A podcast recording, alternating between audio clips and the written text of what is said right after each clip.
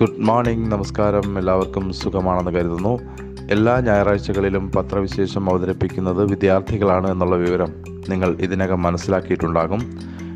നമുക്ക് നോക്കാം. ഇന്ന് ആരാണ് പത്രവിശേഷം അവതരിപ്പിക്കാൻ എത്തിയിരിക്കുന്ന വിദ്യാർത്ഥി എന്നുള്ളത്?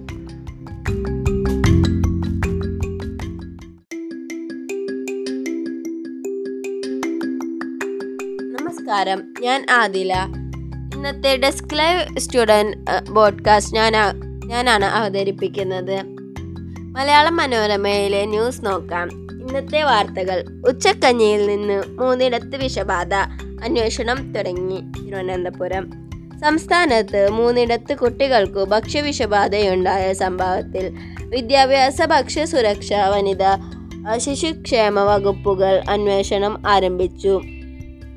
പഴകിയ അരി ഉപയോഗിച്ചതിന് കൊട്ടാരക്കര നഗരസഭയിൽപ്പെട്ട Kalluvathukkal അംഗനവാടിയിലെ worker Ushakumari Amma helper S Sajina Baby എന്നിവരെ സസ്പെൻഡ് ചെയ്തു.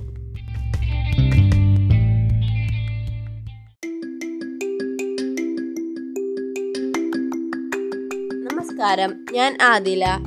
ഇന്നത്തെ ഡെസ്ക് ലൈവ് സ്റ്റുഡന്റ് ബോഡ്കാസ്റ്റ് ഞാൻ ഞാനാണ് അവതരിപ്പിക്കുന്നത്. മലയാളം മനോരമയിലെ ന്യൂസ് നോക്കാം. ഇന്നത്തെ വാർത്തകൾ. ഉച്ചക്കഞ്ഞിയിൽ നിന്ന് മൂന്നിടത്ത് വിഷബാധ. അന്വേഷണം തുടങ്ങി. തിരുവനന്തപുരം. സംസ്ഥാനത്ത് മൂന്നിടത്ത് കുട്ടികൾക്കു ഭക്ഷ്യവിഷബാധയുണ്ടായ സംഭവത്തിൽ വിദ്യാഭ്യാസ ഭക്ഷ്യസുരക്ഷ വനിത ശിശുക്ഷേമ വകുപ്പുകൾ അന്വേഷണം ആരംഭിച്ചു. പഴകിയ അരി ഉപയോഗിച്ചതിന് കൊട്ടാരക്കര നഗരസഭയിൽപ്പെട്ട Kalluvathukkal അംഗനവാടിയിലെ worker Ushakumari Amma helper S Sajina Baby എന്നിവരെ സസ്പെൻഡ് ചെയ്തു.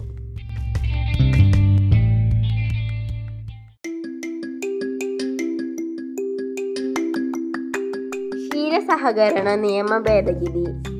വിവാദ ഓർഡിനൻസിൽ ഗവർണർ വിശദീകരണം തേടും തിരുവനന്തപുരം. മിൽമയുടെ ഭരണം പിടിച്ചെടുക്കാൻ കൊണ്ടുവന്നത് എന്നു പ്രതി പ്രതിപക്ഷം ആരോപിച്ച ഓർഡിനൻസ് സംബന്ധിച്ചു ഗവർണർ ആരിഫ് മുഹമ്മദ് ഖാൻ സർക്കാരിനോട് വിശദീകരണം തേടും.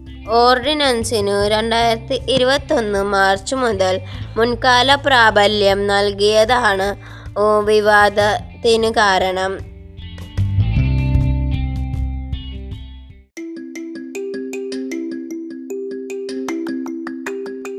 ഇതോടെ പത്രവിശേഷം പോഡ്കാസ്റ്റ് പൂർണമാകുന്നു. നമസ്കാരം.